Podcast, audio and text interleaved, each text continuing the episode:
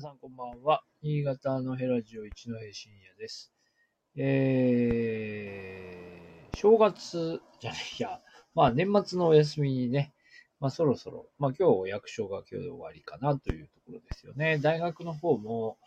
えー今日で、えー、今日で一応そうですね、明日から大学は閉まるのかな、えー、だったと思います。で、えっ、とですね、で、今日は、うんと、この前、えっ、と、シネウィンドの話をしてた時に、少し、えー、あ、こういうのあったね、と思ったところで、えー、それですね、えっ、と、名画座の話を、えー今日はしてみようと思います。名画座ライフか、えーライフというですね、えーところのお話をしてみたいと思います。でですね、えー、メガザライフ、えっ、と、まあ、どういう話かというと、シネウィンドの開館の、まあ、きっかけは何かという話の中で、えーまあ、このメガザライフという古町にある、えー、メガザの映画館が、まあ、なくなるという、えーことが報道に出て、それは1985年ですか。これをで、これが出て、で、それで、えーまあ、あの、市民の皆さんが、まあ、自分たちの映画館を、えーまあ、なんだろう、作ろうと、えーいうことになり、えーまあ、できていくのが、まあ、現在のシネウィンドだと。まあ、そういうお話でした。で、えーで、その中に、まあ、キーワードとして、名画座っていうのと、ライフっていうのが出てくるわけですけど、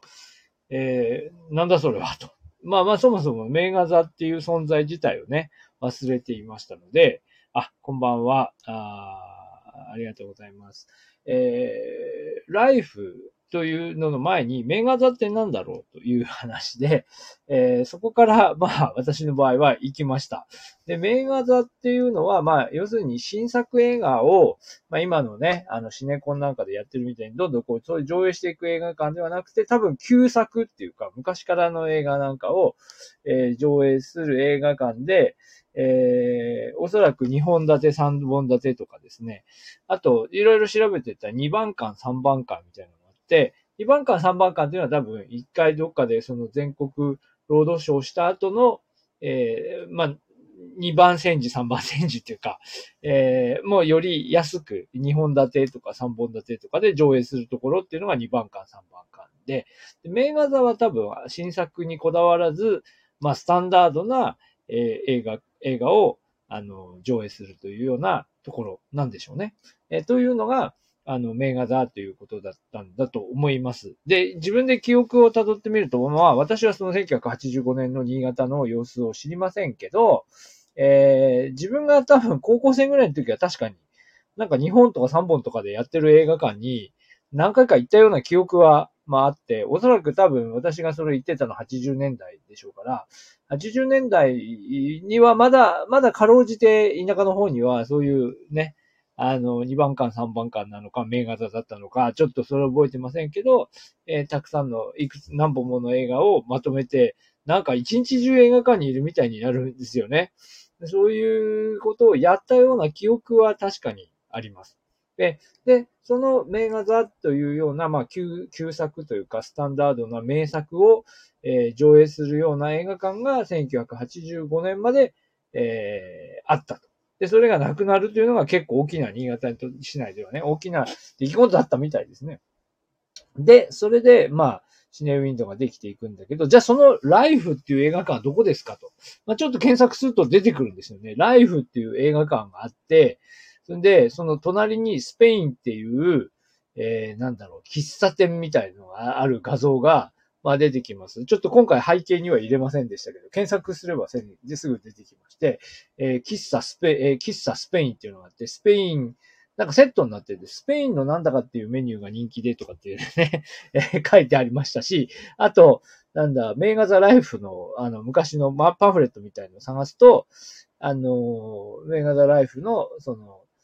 中にもスペインの広告が出てたりというふうになってましたけど、まあなんかセットで、多分一緒に、経営の経営が一緒だったのかもしれませんね。で、これどこなんだろうと言って、えー、まあその写真だけが見つかったんですが、ちょっとし、ちょっとわかんなくて、しばらく調べました。で、で、調べていったところ、おまあ、まあ最終的にはわかりました。えー、実は、あの、全国の、まあこういう、なんていうか、ま、映画座とか2番館3番館とか、あと成人映画館とか、そういうですね、全国のもうすでに亡くなってしまった映画館がどこにあったのかっていうのを調べたリストを作ってる、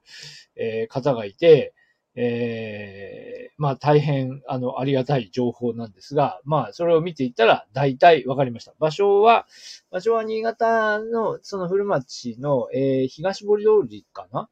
えー、の NTT T の建物が、まあ、まだ大きいのあるんですけど、その裏側だと思いますね。に、えっと、えっと、古町側から言うと、あの、えっと、なんだっけ、あの、オレンジ、え、オレンジ色の、なんだっけ、NSG スクエアか。あの辺の脇の通りに入っていったところだと思いますね。その辺にあったみたいです。そうわかりました。7番町ですね。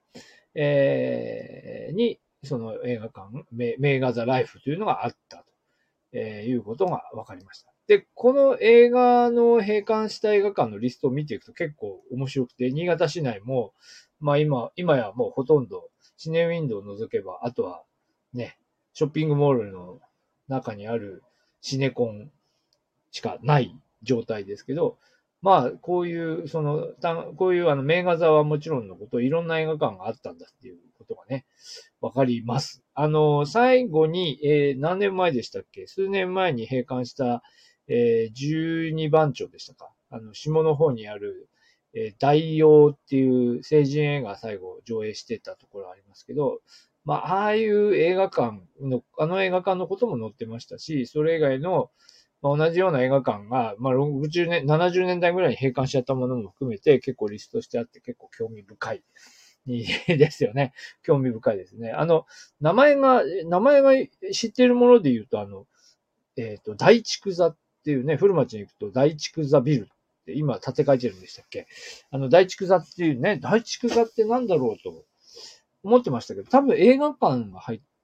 大畜座という映画館があったってことですかね。えー、なんだと思います。演劇、演芸場っていうか、なんかそういうのがあったのかなと思ったんですが、それはわかりませんが、まあ、少なくともそこには映画館は入ってたと、えー、いうことがわかりましたし、あと、まあ、バンダイとか、いろんなところにあるんですけど、変わ変わったところ、変わったところってか、あふーんって思ったのは、あの、春日町っていう、なんていうんですよね。ちょっと、こう、バンダイの側ですけど、少しちょっと、えー、中心部から少しずれたとこですよね。なんか昔からの街並みが広がっている、えー、ちょっとごちゃごちゃっとした、あの、下町風情の、えー、地域がありますが、春日町の中にも、えー、映画館があって、えー、その跡地がどうなってるかみたいな、今なんかマンションに変わっているって書いてましたけど、90年代半ばまで春日町の、えー、その春日町っていうこのエリアの一帯の中に、えー、ある、あったと いうことも分かりました。で、で、その他にもですね、えっ、ー、と、新潟市、なんかリス、まだちゃんと見てませんけど、中央区以外も東区、えー、東区とか南区とか、まあ、それぞれ、まあね、あの、合併前の、それぞれの町のどこにどんな風に映画館があったかっていうのが、まあ、出ているようでしたし、まあ、当然多分県内各地ですから、多分柴田とか、えー、燕とか三条とかそういう地域の映画館についても、えー、いろいろ出ているんだと思います。まあ思い出せば私自身が、まあ私自身がその青森で暮らしていた頃に、その見に行った映画館っていうのも、今どこにあるのか全然わかりませんけど、きっとそれもね、調べたらわかるんですよね。えー、で、もうほとんどその青森の方の街並みももう消えていると思いますし、まあ、新潟の方も、まあ、映画館がここにあったっていうことも調べなければわからないような、えー、状況になっているんだと思います。で、それが、まあ、それもう一回元に戻すとかそういう話でもないし、まあ、まあ、戻らないとは思うんですけど、えー、まあ、そういう、こう、なんというか、映画が、映画文化がまだ元気だった頃の、時代というのを思い出したり、あ、ここに映画館があったんだと。多分何も残ってないですよね。あの、石碑みたいなのが残ってたりとか、そういう類のものではないので、